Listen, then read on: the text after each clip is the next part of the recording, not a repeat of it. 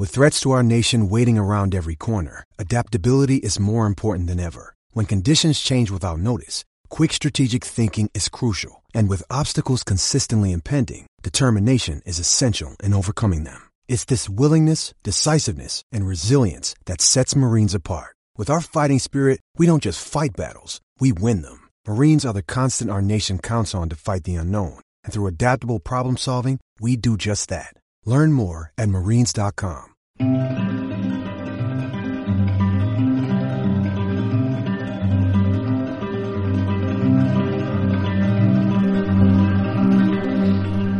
what's up? Welcome back to Surf Splendor. This is your host, David Scales. This week's guest is unflinching big wave surfer, champion, spear fisherman, and part time Hollywood stuntman Mark Healey. Among his many accomplishments, I know him best actually just for going left at giant right handers like Mavericks, Waimea, Jaws. There's some actually really great footage. Um, Mark's kind of partnered with GoPro, so there's great footage of him going left at Mavericks and then getting sucked over the falls on another wave. I'll post all of that, of course, on surfsplendorpodcast.com, but it's a heavy wave to go left at. And of course, so is Waimea. Um, so, in addition to those things, Mark is a perennial invitee actually to the Quiksilver in memory of Eddie Aikau contest at Waimea Bay. He's the winner of the 2010 Todos Santos Big Wave event. He also won the 2009 Billabong XXL Monster Tube Award for getting shacked at a kind of lesser known Oregon wave known as the Yeti. In addition to those big wave exploits, in 2008, Mark won the World Cup of Spearfishing in La Paz, Mexico. And he recently launched a business called Healey Water Ops, where he basically facilitates extreme ocean experiences. One of a kind, once in a lifetime experiences for anyone who wants a world class experience with the world's best athletes. Mark will facilitate that based on his vast ocean knowledge and I mean he's kind of in a class of his own in a lot of different realms. So we get into that a little bit in this show. And then we kind of gloss over a couple of other just really interesting facets of Mark's personality and life. Um, one of which is that he's an avid bow hunter, hunts and gathers a lot of his own food. So, really interesting dude. You can follow him on Instagram at Healey Water Ops and at HealeyWaterOps.com. I'll have links to those things as well as photos and videos of Mark and everything that we discuss in this show on surfsplendorpodcast.com. I found him to be very forthcoming, affable, astute, and very well spoken. I really, really enjoyed chatting with Mark, and I appreciated his insights into a lot of the aspects of professional surfing that Scott and I speculate on regularly on this show. So I'm really pleased to be able to bring you this episode. Without further ado, here's my conversation with Mark Healey. I'll be back at the end to sign us off. Enjoy.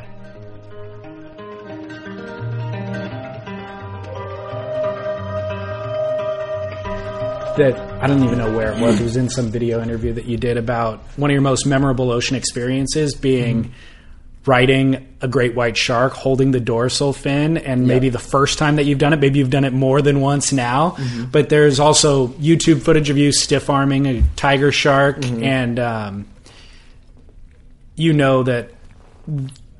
Like even swimming with sharks sounds crazy to most people. Mm-hmm. Tell me what we don't know about sharks. What do you know about them that we don't, and enlighten us. Why? Yep. Why aren't you afraid of sharks? Well, I'd say um, I'm I um I wouldn't say I'm not afraid of sharks under you know the right circumstances. The same way you saying I'm not afraid of humans. You should be afraid of humans sometimes. Yeah, it depends on the situation. Um, but it's just really based on a foundation of experience. Okay. So I've been in the water with sharks showing up since a young age, probably like 12 years old, just from spearfishing. So that naturally happens. So basically, when you're spearfishing, you're creating a lot of times like the perfect storm or scenario for sharks to show up. you're very quiet in the water. Um, you're not making a lot of like intimidating noises. You're trying to be smooth, um, and you're also spearing fish, and it's creating that like that dinner bell going off, Sure. and there's blood in the water. And usually, places that are rich with fish are rich with sharks as well. So it's kind of like this perfect scenario to inadvertently attract sharks, and uh, and you kind of get a skill set and a knowledge base of dealing with like real wild sharks, Yeah. not ones that are just fed at a feeding site all the time that are a little more accustomed to to humans. Um, and in a lot of situations, you know, in my early days when I first ran into them, you, you don't really have a choice but to kind of deal with the situation Sure. instead of just jumping out of the boat and being like, "Oh my god, it would have bit me if it came back around." You're like, "Oh my god, it's gonna bite me," and then but I got to deal with it, and then you realize like, no, it's not gonna bite me. Yeah. You're kind of forced to stay longer than you might want to, should you have an out. So it it shows you, um, oh, okay, maybe I'm overreacting to this, and uh, you know that just taking that knowledge base and learning as I gain more and more experience, that kind of it's given me a realistic view on um, shark behavior, and uh, most of the population doesn't hasn't had the chance or hasn't had the desire to go and do that. So my fear threshold with sharks is obviously going to be pretty different than the average person. What is a realistic fear to have of sharks? Uh, a realistic fear is like, you know, if you're, say, surfing in South Australia uh, outside of seal colony and it's pretty much any time of day, like, you have odds of getting hit by a shark. There's certain places, you know, if you're around seal colonies in places that you just know that there's large population of great white sharks during a season when they're coming in for seal pups or whatever. There's there's certain risks that I don't feel are validated to take on a personal level. Sure. Um, But is it safe to say that like the realistic fear is that they are um, hunting uh, seals or whatever their natural animal is, and you being there in that colony is a mistake on your part. But if you're yeah. Yeah. It, When you're- it's time and place. You can get unlucky. I mean, the same way you know, you drive on a freeway. Yeah. You're, you're, you're you should be- be much much more afraid driving on the 405. right, Much more. yeah, I think your odds are a lot worse there. Tell me about some of the work that you do with marine biologists. Um, so that is kind of spawned out of uh, working with sharks, um, just in in different film projects and actually volunteering just to kind of be safety for some film projects. Oh, okay. And you know, I started meeting people from the scientific community, and uh, you know, even working with GoPro on some of the shark projects, I kind of like naturally I never set out for it, but it just kind of ended up happening that I people would kind of come to me with projects, and um, so I think it's super cool. I always wanted to be a marine biologist. Oh, really? Like I wasn't one of those kids when I was little that was like, I'm gonna be a pro surfer. Yeah, Like I that it didn't seem realistic to me, and I was very interested in marine biology. Um, I always did well in school, but being that I was born and raised on the North Shore, the opportunity came to me. right. Like if I wasn't in this growing up in the spotlight of surfing, I don't think it would have went that direction for me. Yeah. I would have kept surfing big waves and enjoying it, but Yeah, um, so I have a, a real keen interest in it, and I enjoy it. Like when I go and do these things, uh, working with scientists, you know, you're in bunk beds, you're washing dishes, you're not getting paid. It's it's like work. on a boat for a long period of time. Yeah, or- and yeah. in the water, like pounding, diving, really, you know, eight hour days. wow. Um, so it's uh, it's it's a passion, and um, I I just wanted to see what kind of um, tools that I have kind of in my kit that I can use to help realistically, and so I looked at it like, okay, I know animal behavior. I'm a good free diver. I know sharks well. I know how to use a spear gun really well. Um, so how about we expedite the shark tagging process? because you have some limitations on scuba. It's like okay, you can't go up and down too quickly. Um, you know, you have your decompression times in between dives. You can only do so many tanks to certain depths per day, and time is money on these things. Hmm. and opportunity because you're also dealing with weather windows. So the more you can maximize your time and get more tags out, the better data set you're going to get. And so through free diving, I'm actually able to approach at a at a sharks that are a bit more wary. Okay. Because see, like tagging a, a great white shark or a big tiger shark is easy because they'll they'll come in, you just bait them in, and they're a lot more confident around you because they're huge Yeah. and they're the apex predator, and they have thick skin. You're not going to injure them if your if your tag's like six inches off. You can power up the spear gun that you're using for your tag if you're using one, which with more power you're going to get more accuracy Sure. So you can shoot it from further away. So it's that's easy. Like I don't need to be sent to go do those things. What really interests me are like the I did the first ever pelagic thresher tagging, and that was in the Philippines.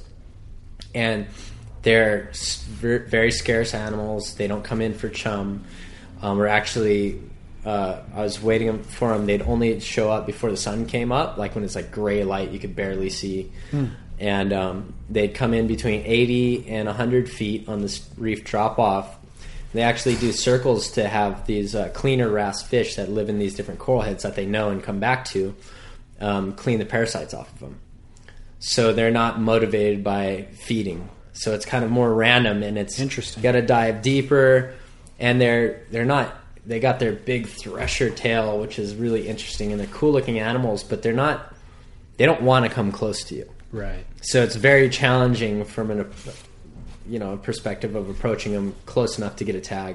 And they're also a lot more sensitive. Their skin's not super tough and, and super thick. They're you know besides their super long tail, they're probably like five, maybe six feet. So you're looking at a target area at the base of the dorsal is actually really small, and you have to power the gun down because you don't want to injure them. So I got to get really close Wow. and all those challenges. And then another one I did was the first tagging project ever in Japan, which is surprising because the Japanese are so up to date on technology, right? Yeah. You would think Sure. and um, that's with uh, scalloped hammerheads.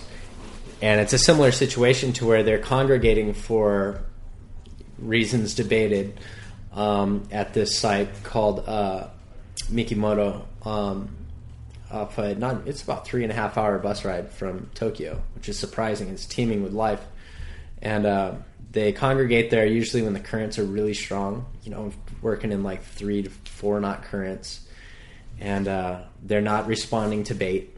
You know, so you can't chum them up. They're coming to do. They're coming together socially.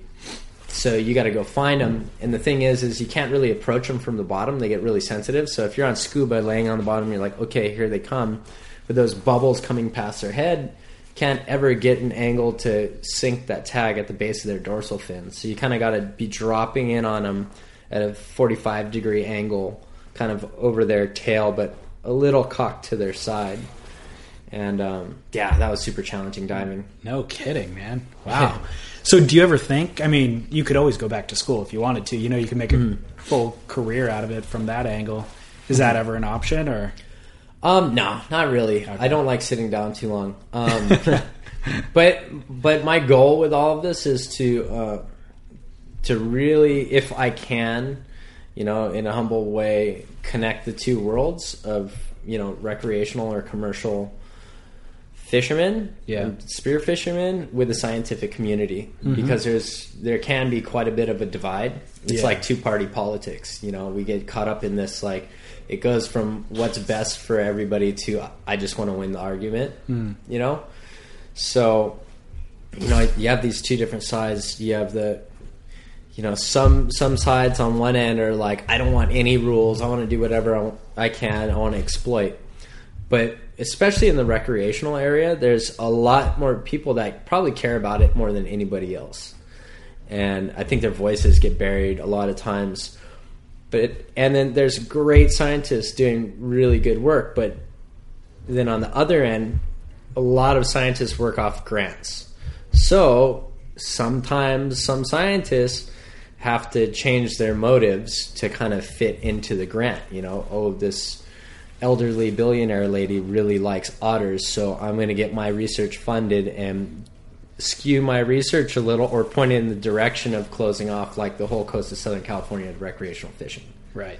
So why would these guys who are spending more time and more knowledgeable on a first-hand basis going to want to give information to a scientist that's going to use it to shut them out of what they love doing Yeah. to make a name for himself? So Right. so it's I'm trying to be a connector to link up people with good motives that are really talented because we're working on borrowed time already and we can't keep messing around with this bullshit of he said she said. Right. Yeah, the politics, the red tape, Yeah, exactly. You're bureaucracy.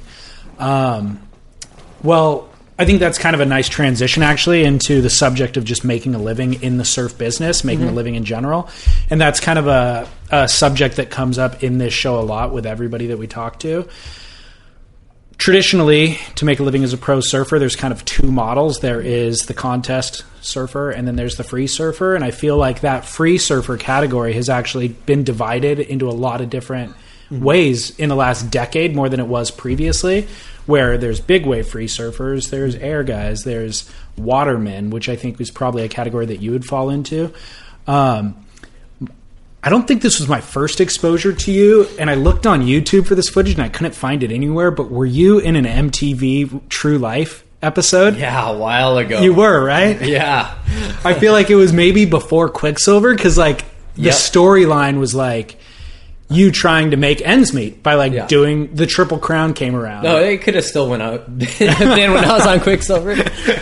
I lived off of five hundred dollars a month period for three years No way. Yeah. On the North Shore. on the North Shore. Just Brutal, side dude. jobs, whatever. At what age? So there was mm, 9/11 happened. The economy went to crap. Um, Did you have a main sponsor? I did. like, I was with Rusty forever. That's right. Okay. Yeah, and they kind of got me good. the marketing director, some guy who came from Disney, came in and just you know wasn't that honest, and it got me good. And at a late point, so see, this is a this is the deal, and this is kind of like honestly, it's it's a move that almost every surf company uses. And I always try to warn my friends. So what they'll do is, as it comes, like they're like, "All right, deal's coming up. We need to start talking about it at least in August because you know the budgets always come in late. They usually come in around like October, um, November, even sometimes. So you're like, okay, we got to get the conversation started. And they're like, okay, yeah, we're interested. Blah blah blah. And um, then they'll go dark on you for like the last two and a half months of the year. And so they'll sit, give you interest so you don't go and look around because they know they basically got you by the short and curlies as soon as it gets that that last so there's a holiday week where nobody's in the office at the end of December. So if you haven't had a com- comparable offer by middle of December, they know that already. What happens is they don't get back to you till because those other offers that budget money would have disappeared. They got to use it Sure. before it disappears.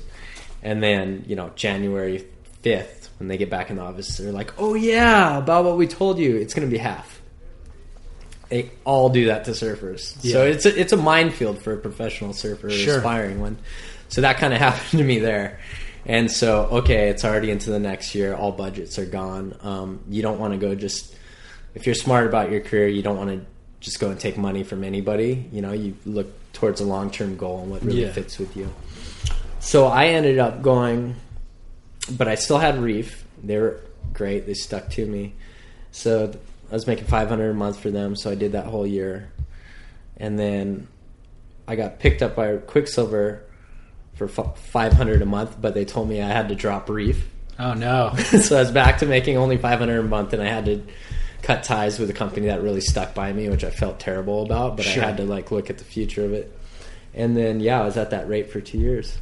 and so was that like late teens, early twenties? That was early 20s. Okay. late teens. So yeah, that True Life MTV episode, it was like living from contest to contest essentially. Then the Quiksilver came along, you know, and then Yep. that went away obviously at, between 2001, 9/11 and then financial crash in 2008. Probably had a few good years there, but at 2008 the Quicksil- Quiksilver had this huge culling Yep. where they got rid of pretty much everybody.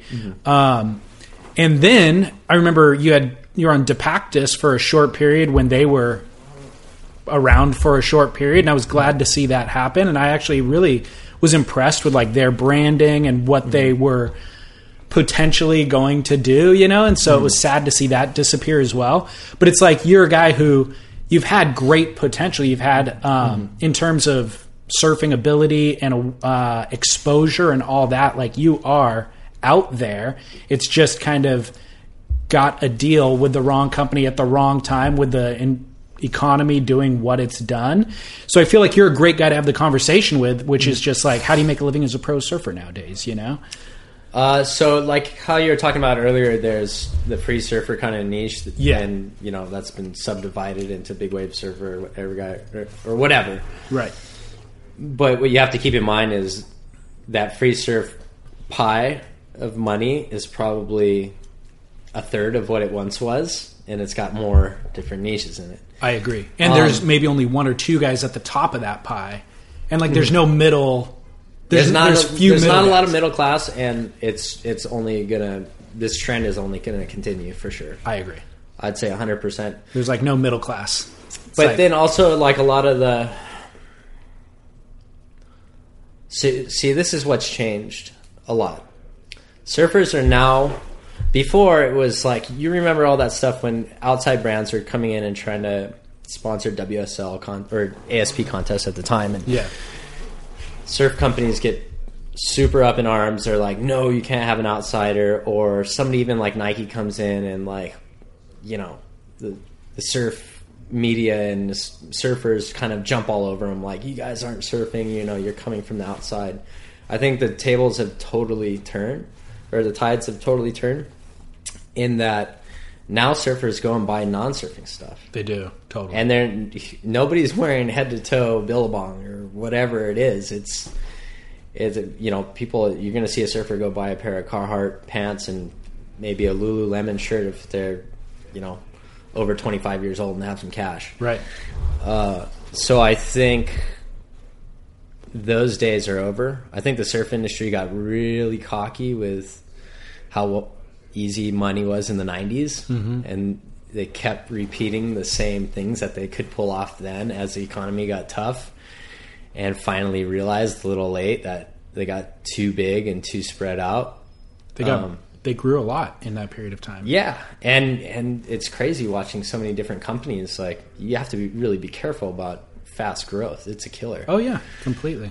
Um but it's been interesting and so that's why um, spent a lot of time and, and effort to, to really put together like the people I'm working with now and um, in being in that in line with the different companies that I'm kind of starting right now and in line with what I want to do. You know, it's like I've done the traditional surf surf media and surf, you know, professional surf free surfer thing long enough. Like I don't I don't need to do it anymore. It's been great. I'm super thankful, and I owe the surf industry a ton.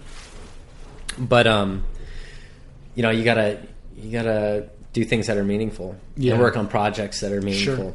And um, so I've just done a a lot in uh, redirecting and making sure all the brands that I'm working with are kind of heading in the same direction that I want to go. Yeah. And so I just kind of did a whole revamp of, of things lately.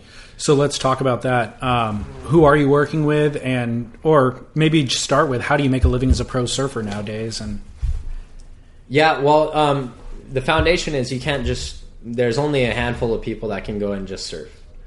Like you got to be creating content. You got to yeah. be bringing something to the brand besides just going out and being awesome. Right.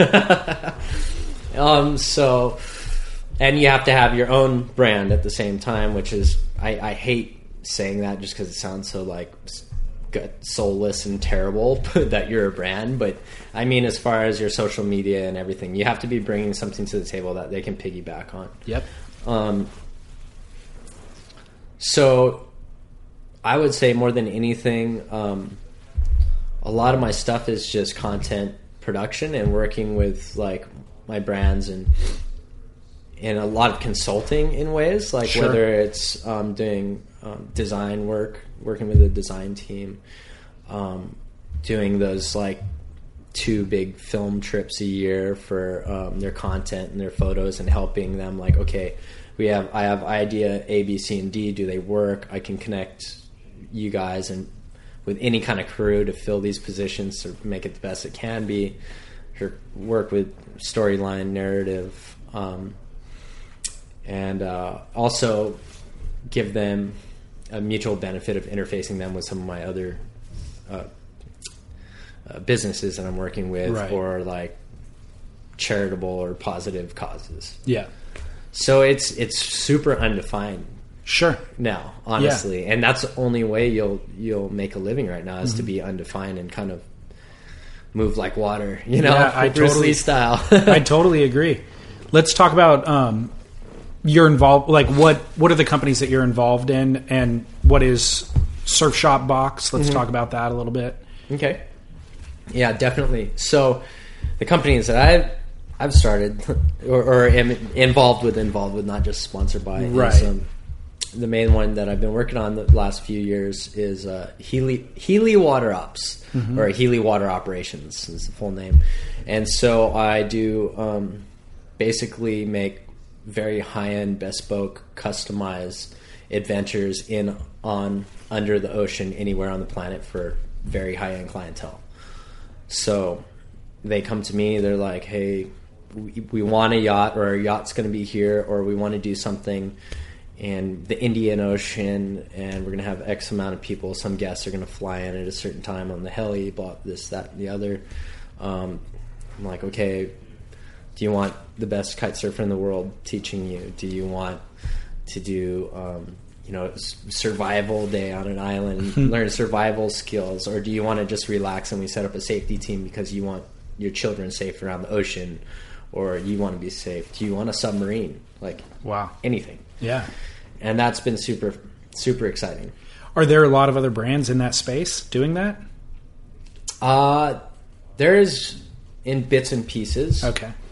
Not a lot. Yeah. They will be coming though. Sure.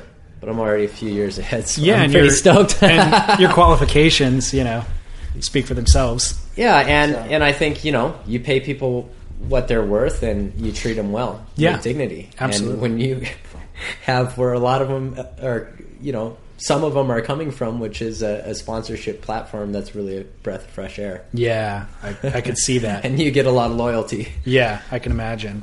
Um, yeah, well, I was sad to see your Instagram handle change. I know. I had to grow up. It was a gem. Yeah, Donkey grow up. Show doesn't go over They well with like the, the Billionaires Club. Oh yeah, it just yeah. I had to put my big kid hat on. I I didn't even. I started Instagram. I I wanted to have like a somewhat anonymous account that I didn't have any professional liability attached to because Yeah. I didn't think it was going to become a big thing. None It was we were sitting at a dinner and it was Shelby Mead, who's who's Kelly's publicist. She's like, "You got to get on this Instagram thing. You're not on it. You're blowing it." I'm like, "Okay, can you set it up for me?" I was threw her my phone, and then uh, I remember we were talking.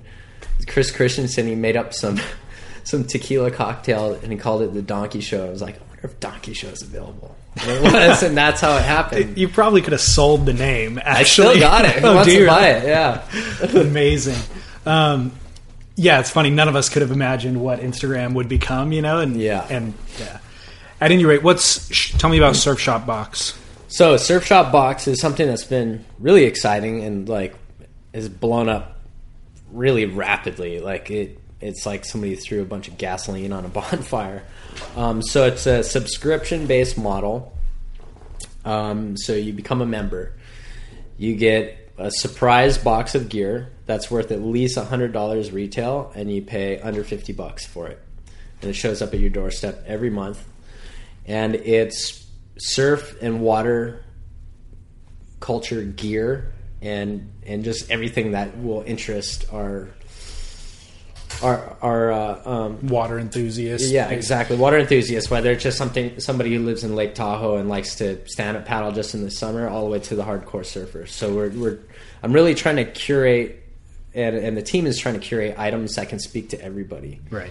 and um, Kevin Teague, um, who is the really the, the main brains behind this whole thing, came up with this idea, and he approached me, and um, I thought it it sounded amazing, Yeah. and I learned through the process of I, I always have some kind of other pursuits that I'm always learning, Mm-hmm. like whether it's skydiving or archery, and uh, just different things like that, snowboarding. So I know I'm constantly in the state of knowing what it's like, for lack of a better term, a newbie Yeah. and you're like calling friends like should i get this or is this like too much for my skill level right now and overpriced or like i'm gonna probably beat up whatever i get more now because i'm a kook Right. or or whatever it is so it's i'm i'm in these other categories i'm always trying to search out these happy balance things that's like not too expensive gonna last and and really works with a wide range of ability. And so I try to take that mindset into what we curate with the Surf Shop box. And it's our our um, members have just been very very positive about it. It's been growing really fast. It really dovetails nicely with the Healey Water Ops thing, which is you're doing these adventures at locations with a small group of people, but it's also this is the gear that that group would be using at some point or another, you know. But Yeah. bringing it, sending it to people individually rather than Exactly, and it's like it's and it's putting together different items that are just plain interesting. Yeah. Like that that our members would just never see coming and it's working whether it's going out and finding a really good sunscreen brand and putting something like that in there as one of the usually we do have 3 items Yeah. or more um, including deals that are only go out to our members that we um, negotiate uh, Yeah. with the with the different brands that want to work with us. Um, and so there's usually a big item, a supporting item, then kind of a satellite item, and then deals on top of it. yeah, And and member only content like prints and yeah. t-shirts that are just one off runs for our members. So it's, we really try to do like unique and special things that they're going to value. Very cool. Very cool. Um, so I want to talk about surf film. You were talking about creating content is a big part of being a pro surfer now and a part mm-hmm. of what you're doing. Surfing Magazine is no longer in print. They've transitioned their social media account to something called at Surfer Films, and mm-hmm. they had a hundred or they had a 1.2 million followers. So obviously, they just take those people and funnel, funnel them to the new thing. And this Surfer Films is basically a sister account to Surfer Magazine, and it looks like they're just hoping to be like the go-to place for surf films on the internet. Is mm-hmm. what it looks like. Uh, but as they announced their launch yesterday on social media, one of the th- comments that they made was like, if you surf, you probably got into it because of some surf film. You probably watched surfing at some point and decided to give it a shot. And I was just thinking like how much the medium has changed from the endless summer being toured in high school auditoriums to now watching Albee Layer's double alley oop on an Instagram. You Yeah. know, uh, it's just it's an entirely different medium. I'm wondering what your perspective is on the medium of surf film. I think it has more importance than ever, but at the same time, it's just changed. You know, so like, whose clips do you look forward to watching? Who do you what do you look forward to? More than anything, I love Mason Ho's clips. Do you? He's like the most entertaining surfer on the planet. Yeah. You know? Um, It's so true. He, they're awesome. Uh, surfing and being interviewed. Like he's just classic Exactly. across the board. and he's a good guy. I've known him his entire life, and uh, yeah, he's. It, I just really like his approach. It's he's not trying to impress anybody. He's just, you know, you can see it's kind of like music. I've always said that there's a difference, man. You can tell when somebody's putting their their heart behind something. Yeah. even if you don't even see them perform or whatever. It's and it could be any genre. It's like Yeah. a guy could be ripping on a sitar or something. yeah, it's And true. It's like I, there's something different about this. There's a little more drive behind it, um, and I think it's the same watching people surf. You know, it's like guys like Andy really had that. You know, and, and I think Mason really has that, and watching Dane and. Uh, Shane Dorian and Big Waves. The, the list goes on and on, but um, yeah, I just like watching people who it's coming from the heart. When you're hiring for a small business, you want to find quality professionals that are right for the role, and there's no faster or effective way than through LinkedIn jobs. Your time and capital are precious, and there is a powerful resource that can help you focus on what you're good at and integrate people into your team seamlessly to help grow your business. LinkedIn Jobs has created the tools to find the right professionals for your team efficiently and for free. LinkedIn isn't just another job board. Everyone is already on LinkedIn with their resumes and references, and now LinkedIn has designed a hiring platform to connect you with candidates specifically qualified for the job that you post about. More than a billion professionals meticulously organized to connect people by skill set to help us all advance our position. 2.5 million businesses already use LinkedIn for hiring, and 86% of small businesses get a qualified candidate within 24 hours. It's that fast, easy to use, and effective. LinkedIn Jobs can help you write job descriptions, filter the right person to you, and give you the tools to help you interview them like a pro. LinkedInjobs.com slash surf is where you go to post your job for free. Yes, totally free. That's linkedinjobs.com slash surf to post your job for free. Terms and conditions apply. In I, I totally agree, and I think um, the sincerity, like you nailed it, the sincerity is what is entertaining to us. You know, It's undeniable. Well, it gets me excited because Yeah. like so I'm not just going out on a typical day at Rocky Point. Like I don't get paid to go surf Rocky Point. Nobody Yeah. gives a gives a damn.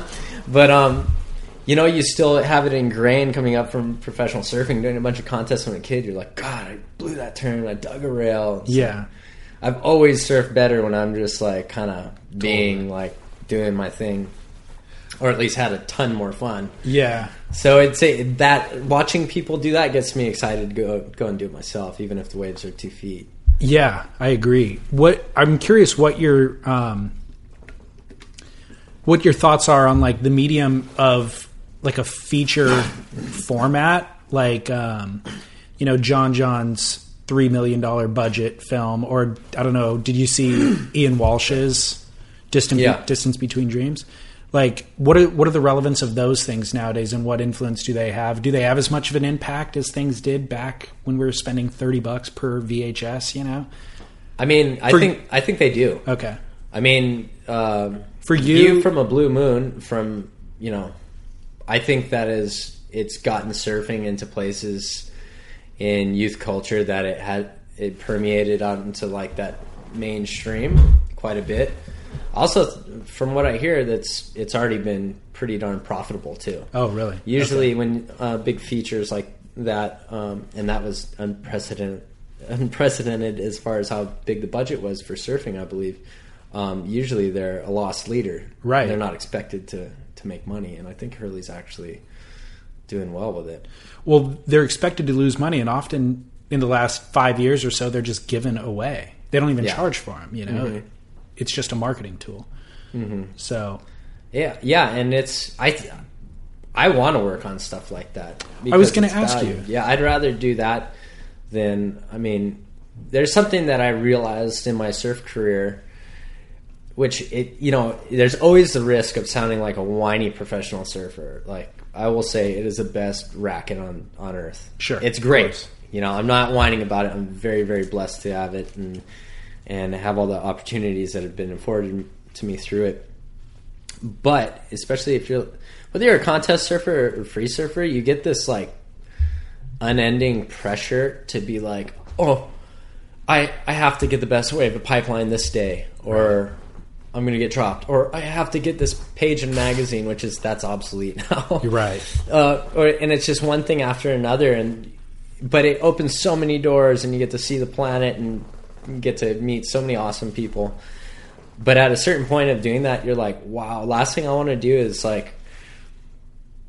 I always wanted to keep in mind of doing things that are meaningful to myself and meaningful and helpful for everybody else. Because at the end of the day, you don't want to look back and be like, "Wow, the last ten years, I spent a good chunk of my my free life just worrying about what was the next magazine, the next swell, got to be the guy when I could have been out like saving lives or helping people or doing something more meaningful. Like, and you just don't want to get stuck in that routine. And then, then your mind goes to, well, if I'm going to do more things in the space, I want to do it big and I want it to be valuable. Right. I want it to be more inspiring than just like, you know, chewing gum clips. Well, do you have any big projects in the works? Any big film projects or opportunities? Yeah, there's um, one that's just been in that's in the funding phase right now, which would be uh, pretty amazing if it goes, and it'd be a big wave film called Rising Atlas, and uh, that would be you know proper big budget. And what's your involvement in it? Uh, I would be one of the one of the Profiles. characters in this thing, but uh, Is it like a documentary? Um, in a way, it, it would be um, uh, as of now, it would be a brain farm project. Oh, Same nice. Did Travis's stuff and everything. Fantastic. Yeah. Very cool. Um, what was the last surf film that you actually paid to watch? View from a Blue Moon. Okay. That was the last one. Because I, don't know what my answer is to that, you know? And like, I want to support the surf community, but as I, and I love the medium too. Like, I was, I'd save, like I said, every 30 bucks I could to go buy VHSs when I was a kid. But, um, But and and I have to honestly say, and like half of that is me just studying too. Like, okay, this is what they did. That was a cool shot. Really? you know, like there's just so you're inundated with content. yeah. It's uh yeah but but i think uh this whole like inundation and the short attention spans that have spawned from it um i think it's going to bring the best creatively out of people I You know, agree. it's going to take a lot more to stand out of the crowd yeah. Did you see Let's Be Frank last i have that was awesome You did? yeah Okay, cool. i saw it see i didn't buy it because i got to see it when they were um, streaming it on red bull tv and they are again. i thought that was great Yeah, I thought yeah, so too. and I love Frankie, dude. I've known him for forever. He's a he's a classic. Dude. Well, like you're saying, it's going to bring bring the best out of people creatively. Mm-hmm. That was the most creative surf film I've ever seen in terms of blending narrative and action Mm-hmm. with actually a true storyline of him going to Mexico and going to Hawaii, and like it Mm-hmm. is following his travels. The narrative is then, of course, skewed into fiction, Mm-hmm. but um, they did a phenomenal job on elevating the art form. Oh, you know? absolutely. I was so happy to see that. And Yeah. I think there needs to be more disruptive things in surfing. It's, you know, it's a bless. It's great to see, and it's also scary. It's so to see, intimidating. like, well, just like you know, WSL is doing really. You know, they seem to be really stepping up their game, but then it's like people are getting fined for saying things, and like you got to wear the same. I don't know. Yeah, like I- it's like I, I like it, but a part of me is like, oh, this is kind of scary at the same time. Yeah. Well, so speaking of Red Bull, um, I think they've they've uh, walked that line really. They've walked the fine line really well. Like they have really slick, amazing production. Like when they did the Cape Fear event and the, um, they didn't do the Jaws event. They did something else recently.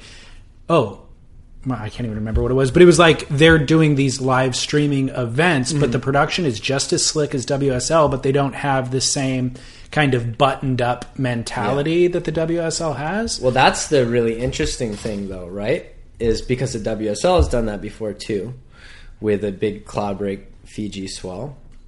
Um, Oh, that's right, where they just they called off the comp, but Yeah. Well, and then there's the other big swell, and they live streamed it as well. That was last year. okay.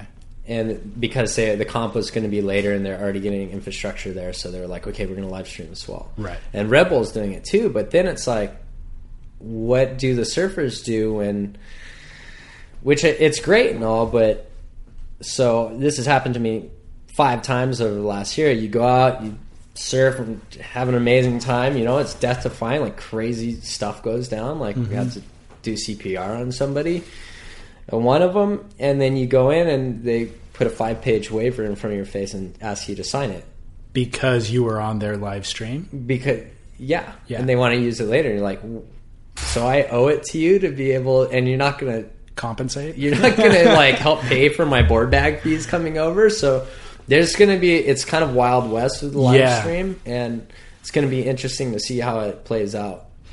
You know, I think it's the future, but there's gonna have to be a lot of things put in place to where you know Yeah. people are on the up and up. I think. I, I don't know. You know, I agree with you. That's murky water that they're going to have to navigate. But I always wonder when I watch like, like I was walking past a building the other day, and um, Julia Roberts' face was on the side as she's the face of Lancome, mm-hmm. you know, the makeup brand. I'm like, obviously they're paying her to use her image, but if she walks out of LAX, TMZ can put cameras in her face and then put her image on their show at night, and they're earning money off of her image Exactly. by and so I wonder like how how does TMZ get away with that? She didn't sign a form. If You you're in know what I mean? public, if you're in a public place, right? So that that's might in apply- America.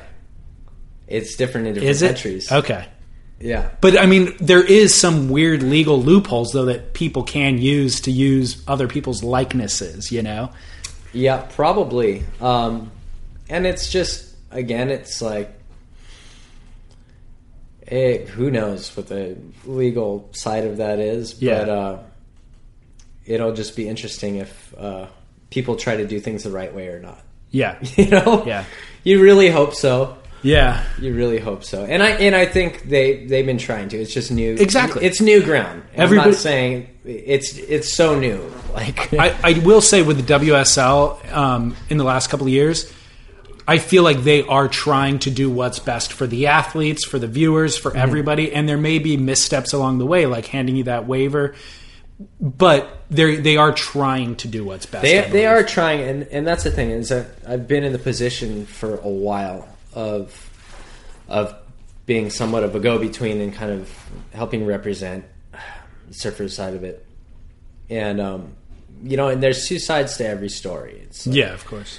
if there, a lot of surfers don't understand the business side and the liability side and the kind of hurdles that a, a, a company that's trying to promote the sport to make a profit has to have. So, you know, it, it, like I was talking about with the with the spear fishermen and the scientists. Yeah. you gotta you gotta meet in the middle. You can't just bicker and be unwilling to listen to both sides of the story.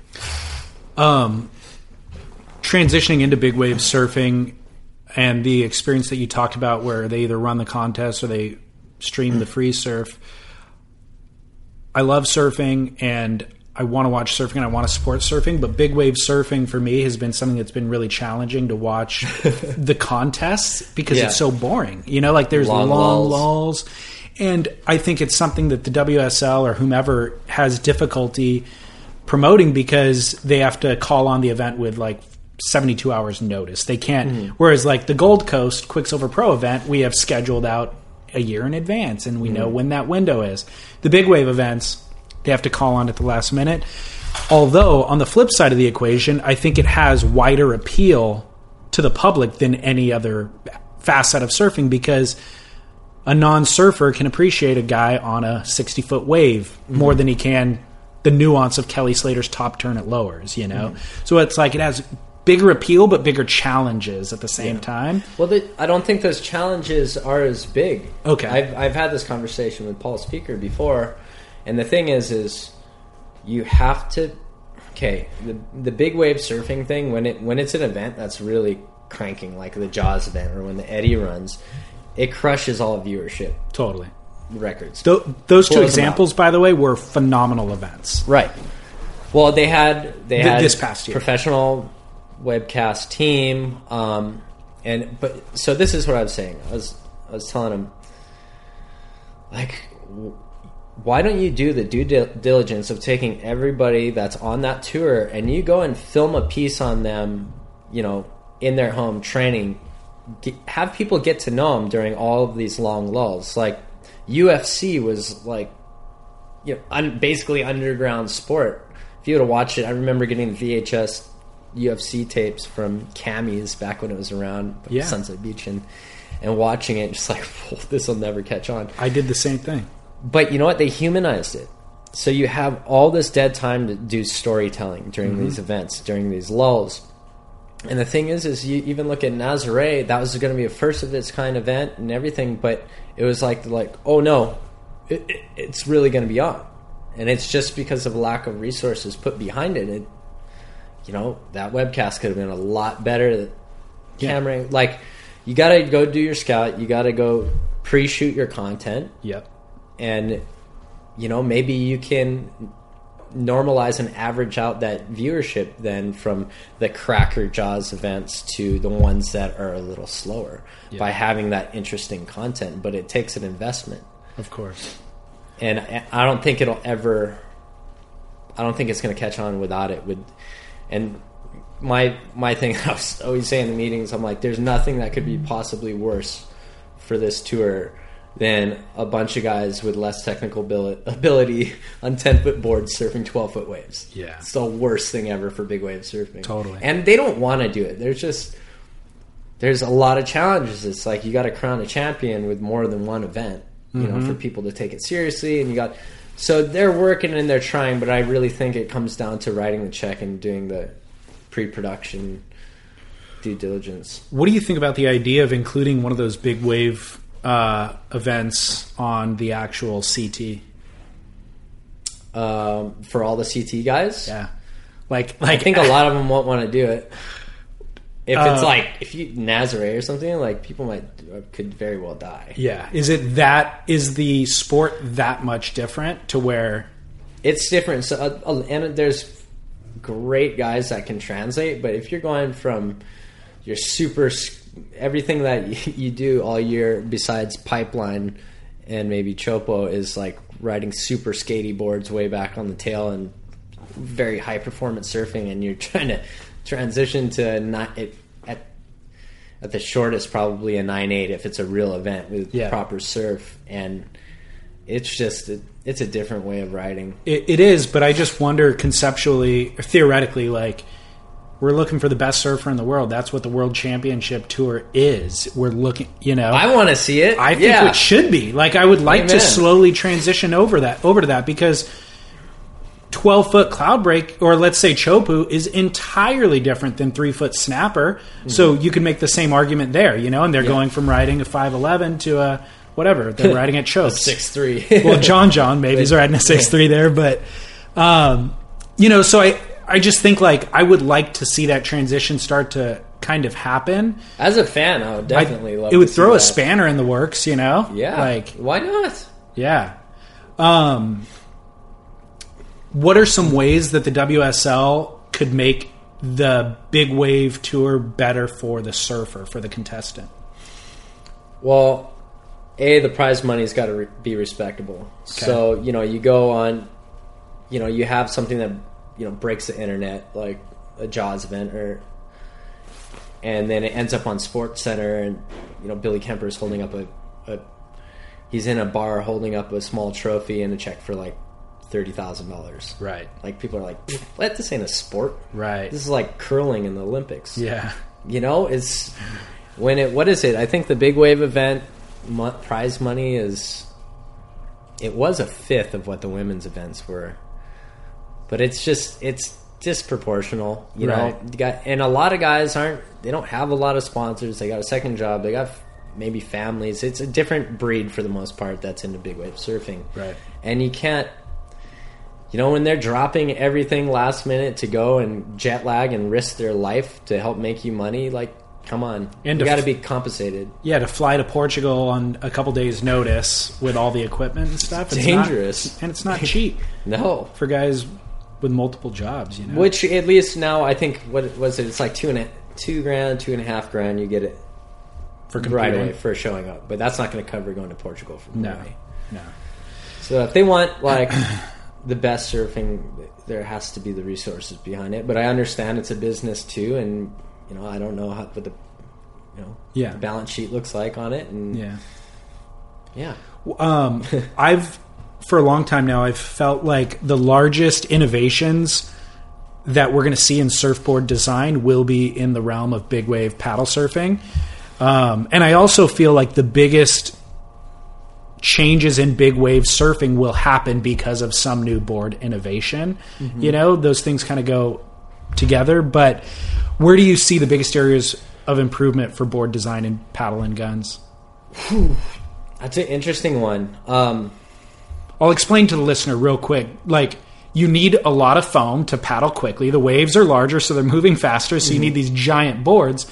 But once you're up and riding on the giant board, it's a lot less maneuverable. So we saw we saw Kai Lenny do an air this year. It's actually stomp an air this year at Jaws, Toe surfing. but it was on a toe board, right? Yeah. and he was doing turns in the in the Jaws event, actually, like kind of top yeah. turns. You know? Yeah. It's So where are the biggest areas of innovation? Do you think for board design in paddle surfing? biggest innovation. It's yeah. It's it's gonna. We've we've tried so many different things that I feel like it's gonna have to be something somewhat radical. like Yeah, at this point, almost like God, it, it's so hard because you're you're really dealing with two completely different. like, yeah, like you said, it's got a paddle, and then you know you have all that foam. So more foam is, especially when it's a skipping stone going at you know 35 knots yeah, it's hard to tip over and get on a rail and get that rail to bite, especially when you're hitting big old chops like you are at Jaws. It, it wants to pop that rail back out of the water. What about the hydrofoil? The hydrofoil definitely, but it's going to have to get into a place where it's going to have to get into a place where it's going to get a little safer to be in the zone. Yeah. You're not just going to get like tomahawked by that thing every time you fall, I think. Yeah, The hydrofoil has a ton of promise. it really does. a ton. I will, I'm I'm ordering one. I'm gonna. I was actually meant to call Laird yesterday and ask him if I line if I could he could line it up for me. It just looks so fun. Yeah, it, it eliminates a lot of the design issues that you have with riding on the water surface. Mm-hmm. Um, I just feel like, you know, the boards that John John's riding at Pipe and mm-hmm. the, the places that he's taking off under the lip and mm-hmm. Chopu and the how small the boards are that he's riding seemed unimaginable a couple of years ago and I feel like we're going to make somebody's going to make that same transition in paddle and surf too.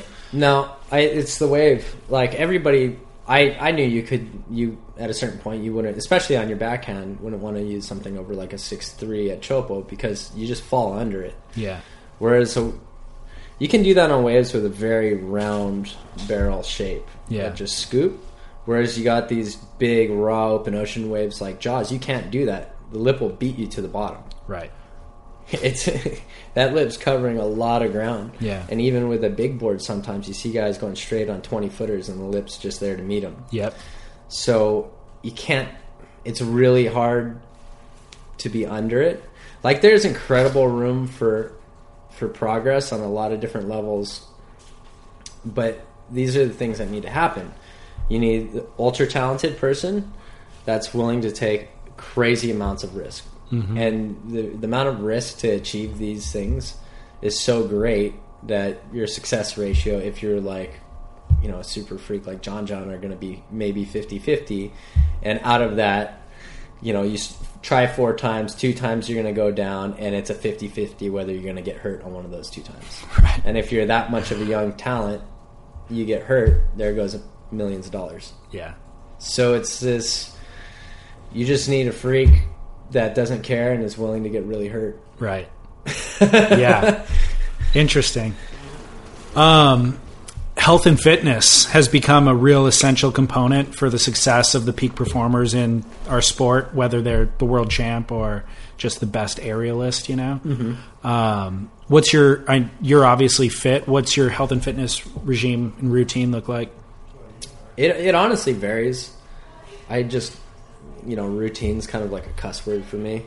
Is it? I know. Yeah, it's just You live a nomadic lifestyle. It would I be do, hard to even maintain a routine. I thrive in chaos. um, but uh, uh, so for me, it's like I've I've been doing that gymnastica natural, and you see like John John and D'Souza was doing it before with Kid Kid Peligro, which has been great. I've been doing it with him for years, and uh, I only see. I mean, I don't pay that close of attention, but I've only seen that on the North Shore. Are there other gymnastica schools yeah, outside of the Al- North Shore? who started it, I believe he's out of San Diego now. Oh, okay. Yeah, so it's spreading, and um, Can you explain what that is? So basically, it's a set of animal. Oh, it, it's a it's a mix between animal movements, almost like capoeira or breakdancing esque and like some jujitsu kind of like rolling. So it's it's meant to keep flow through the exercise. Okay. And there's no weights involved. It it really incorporates breathing a lot. So breathing correctly and getting your body to breathe efficiently while you're in movement and using strength. But it's like all these strength and flexibility movements. Okay. So for me, my biggest challenge is always range of motion. I'm I'm a beat up like guy at this point, you know. Mm-hmm. So for me, flexibility and range of motion is kind of like what I have to really do the most work at. I can get my cardio up in two days. Okay. You know, I can go on a promo tour where it's just been kind of uh, uh, just living a somewhat unhealthy lifestyle for two weeks, and within two days, my cardio is back 100%, Okay. or strength comes back really easily.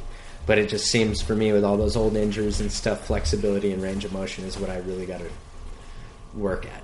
Okay. And so this kind of hits all of those points. Okay. Um, and besides that, I'm I'm always free diving a ton, you know, a lot more than I'm surfing, honestly. Um, and uh, yeah, being in the water, surfing, and just whatever seems interesting to me that day, whether it's riding the bike up in the mountains above my house, whether it's going on a, on a hunt, like so you're hiking a long ways and you're dragging a lot of weight out um, if you're successful. Right. uh, or just doing beach workouts, or you know, when I come here, I, I go train with Laird and at Laird and Gabby's house with their XPT life stuff, um, and just try to keep it fun. So are you on the on Oahu? I'm on Oahu, Okay. North Shore. Cool. Um, what what does your diet look like? My diet is I eat. I try not to do, you know, sh- I, I try to veer away from sugars.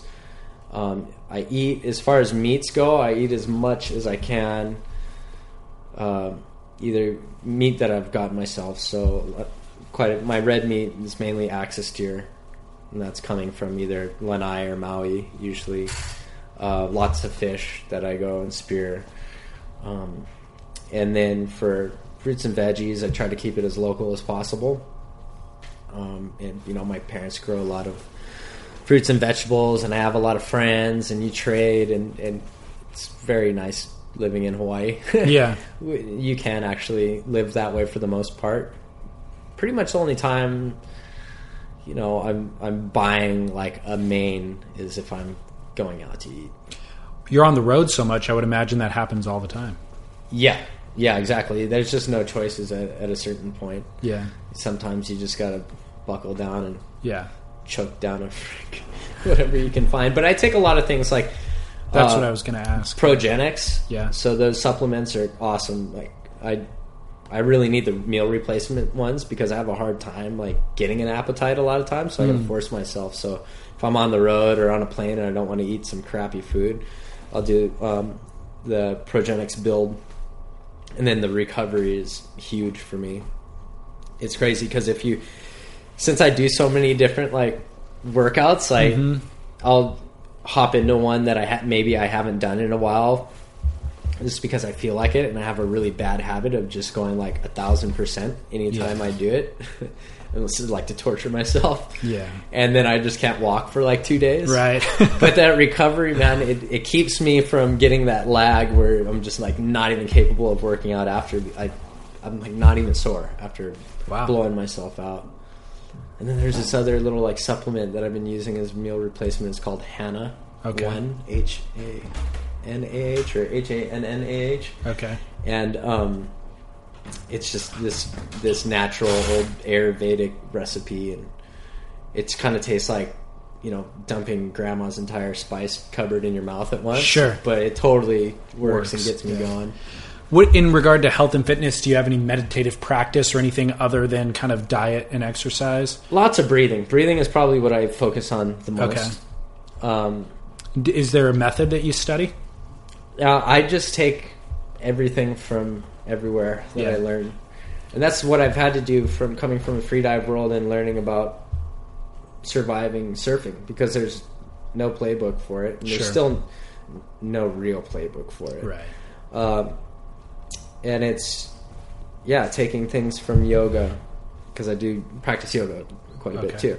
So um, taking things from yoga, taking things from free diving, taking things from like the Wim Hof and XPT life guys, and taking things from and I take all that and then apply what I have my real world experience and I tweak it to that. What's your breath holding rem- record or limit at this point? Um, I think a couple weeks ago, or a, no, that would have been a couple months ago by now. I did a six ten Wow. static, sitting around. I think I could hit seven if I get in the right state of mind, for sure. But um, that's a, that's my high point right now. Yeah, six minutes and ten seconds is a long time. yeah. You're seeing stars.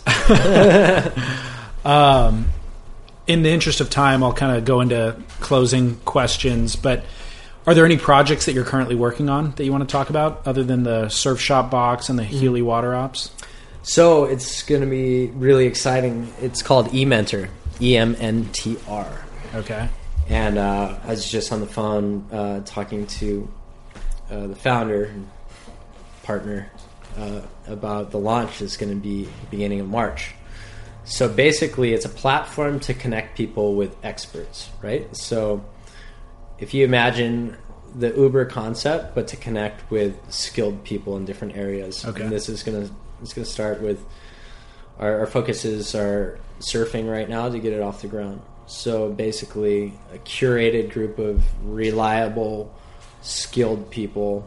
Um, so you can go on an app, say, "I'm going to Hawaii. I want a one-on-one class with somebody that's knowledgeable, that can teach me and really create an experience." And you look and you know, say there's 20 different guys. Who's available these days? What are they rated? This is They've got fee, customer and- reviews on there and yeah, everything. you Yeah. connect with them. And so it's it's in that area between you know a typical surf lesson experience and like Healey Water Ops Okay. experiences that you know start at fifty thousand dollars. Yeah. Um, so it's much more for the enthusiast, Mm-hmm. and we're going to be going off into snowboarding, mountain biking, and yoga, and uh, branching out from there. Very so cool. it's super exciting. I think there's going to be a lot of demand, and I think so too. And the uh, Kai Lenny is actually a partner in it as well. Okay. And um, the the real key to it is just that it's a very heavily curated and trustworthy people Right. that are involved in this. So we, we really want to be, you know, the place to go to for, for trusted, amazing experiences. Yeah. The mentors can't sign up themselves and create an account. They're all No. selected. Yes. Yeah, that's very cool.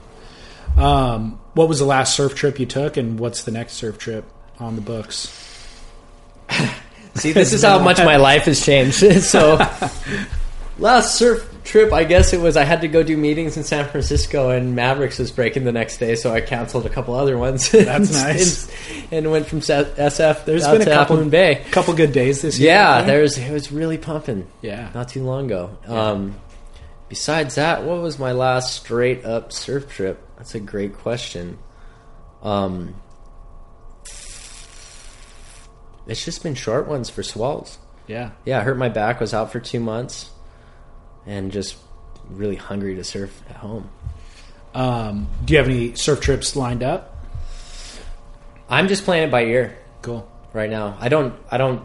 I think the the concept of of, of booking surf trips in advance is like totally out of the question for me at this point. Yeah. it's like ya. you. I'd rather I'd rather go to a place for three days, surf my brains out because I know it's going to be pumping, than show up with a bunch of buddies and you end up you know drinking beers the whole time, Right. Not surfing. Totally. the final question I ask everybody on the show is just what was the last surfboard that you rode? Last surfboard that I rode is a nine eight Pyzel WRV Padillac quad at Mavericks. It's a big board. Yeah, Nobody's ever answered the question with that board before, or anything like it. everything. Actually, that's awesome. All right, well, right on. Thanks. Thanks for having me on. Yeah, Appreciate of it. course, gladly. There's sap in the trees if you tap 'em. There's blood on the seas if you map 'em. Christian, if you see your papa, tell him I love him. He taught me to love in the wild and fight in the gym.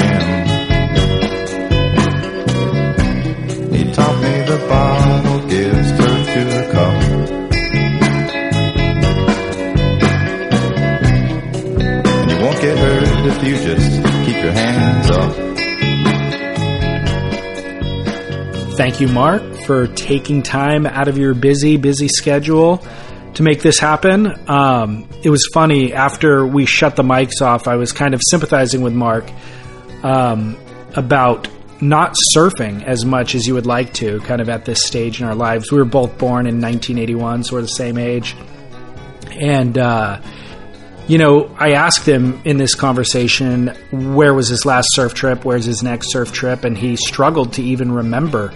But he's busy traveling. Like he, he was snowboarding in British Columbia, he was in Cabo, but not surfing.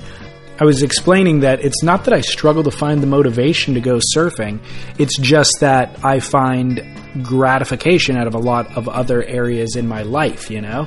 So surfing um, kind of get takes a back seat, or at least it does when the conditions aren't optimal.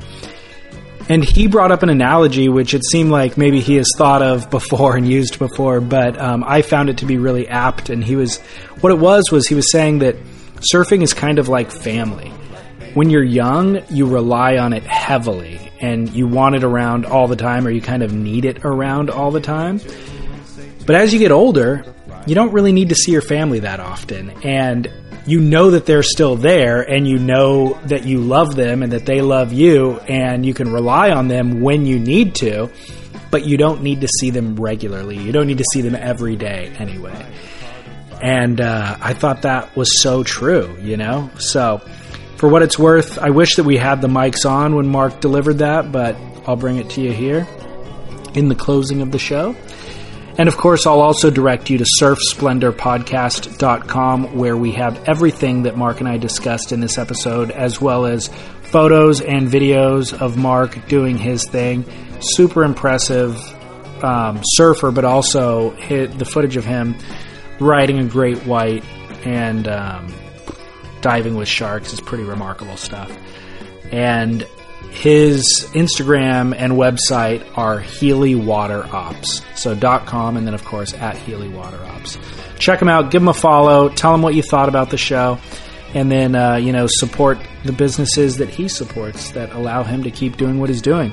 It's really cool that we have a really diverse set of professional surfers at this point in in the surf world in the surf industry. It's cool that companies are supporting guys that are doing something other than just winning contests and getting cover shots on magazines.